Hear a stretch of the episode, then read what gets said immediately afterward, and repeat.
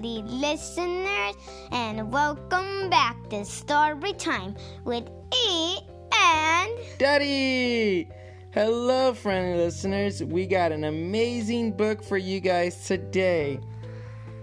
and it's called The Pout Pout The Pout Pout Fish Goes to School. And the author is Deborah Diesen, and the pictures are by Dan Hanna. I hope my makeup is okay. I hope so too, but if it's we we had um, uh, uh, an electricity shortage out here. We're we're in thunderstorms. And we're, we were We're playing, a game, and We're playing Minecraft, and the power went off, and we think we might have lost our our world. but But we'll find out in a little bit. But if, if it if it is gone, it's okay. We'll just start all over. no, I don't want to start all over. it works so hard. I know we had Oh. a really cool world. I hope everything's still there. Yeah. Okay, and here we go with our story. Story time with Okay. okay, let's go. Judas Tits. A long time ago, when Mr. Fish was very small, he headed off to school for the first time of all. With a smooch from his parents and excited for his day, Mr. Fish rushed in, then he lost his way. Oh no. The big the big fish around him knew exactly where to go, finding lockets, finding classes, in a fl- in a fast, smart flow. Mr. Fish left behind with his grin shaking thin. Finally stopped at a doorway and a shyly and he shyly looked in. The class was doing writing, and most everybody knew it. What does it say? It says, "Fish aren't slimy. They just they're they're just ooze personality. Shark Twain." And this one? And then a fish by any other name would smell as fishy. Shakespeare. Okay. So he tried to print his name, but he just couldn't do it. So he, oh, thunder. So he flubbered up, frowned, making bubbles, bubbles, bubbles. Then he plopped down his pencil and he counted off his troubles. What was that movie we were watching with uh, with the fish? The Shark Tales. Shark Tales. Yeah. Trouble one, I'm not smart. Trouble two, I'll never get it. Trouble three, I don't belong. So four, I should forget it. Why do it look like he's holding letters? Because they're in school. He floated with a frown down the long corner. Then he sneak peeked a look through another room door. The class was drawing shapes, and most everybody knew it. So he tried to make a rhombus, Rhombus. rhombus, but he just couldn't do it. These are some really, really interesting drawings. So he flub, flub, frowned, making bubble, bub, bub, bubbles. Then he plopped down his pencil and he counted off his troubles. Trouble one, I'm not smart. Trouble two, I'll never get it.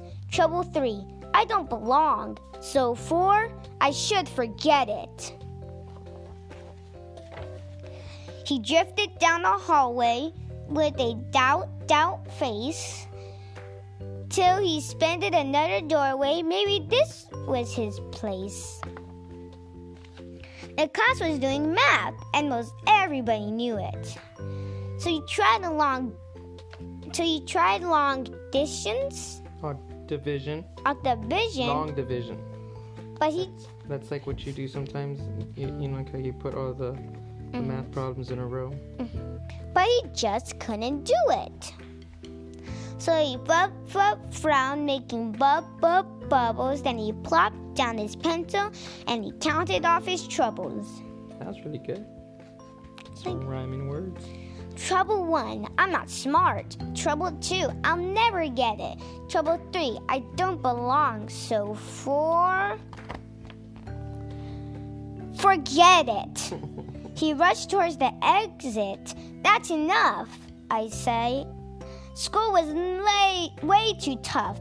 I'm not going to stay. Then a soft, kind, kind voice said, Don't you, Fred? You don't have to know things you haven't learned yet. Your classroom's. What's this say? Awaits. Your classroom awaits. I'm your teacher, Miss Harrod.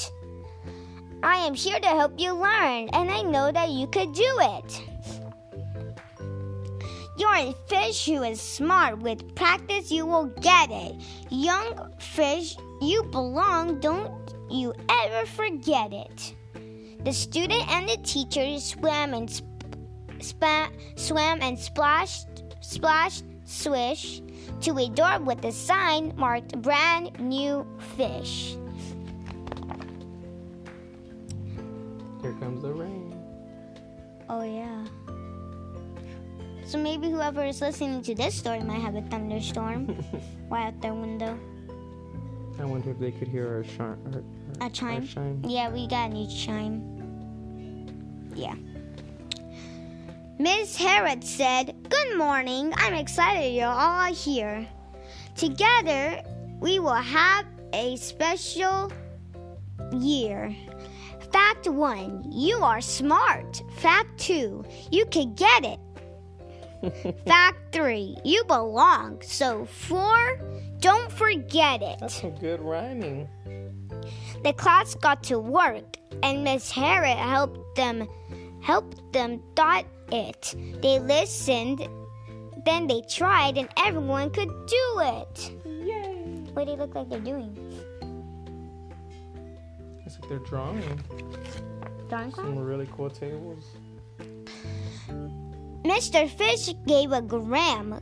Goodbye, bub- Bubbles. Bubble, bubble. No, no more doubt, doubt, worries. No more flub, flub, troubles. He swam with his class, Miss Harrod by his side, and the students and their teachers said with a comfort and pride. What do you think they're gonna do?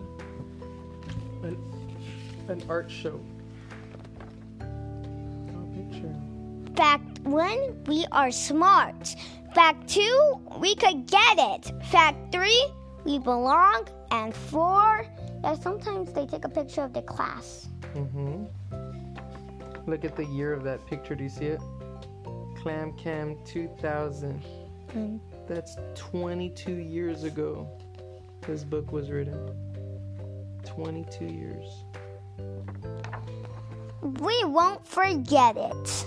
Oh, look at the name. Kinder Guppy Class Reunion. Kin- yeah, kindergarten carrot. Awesome job, Eliana. You did amazing. okay. This book was brought to us by Scholastic.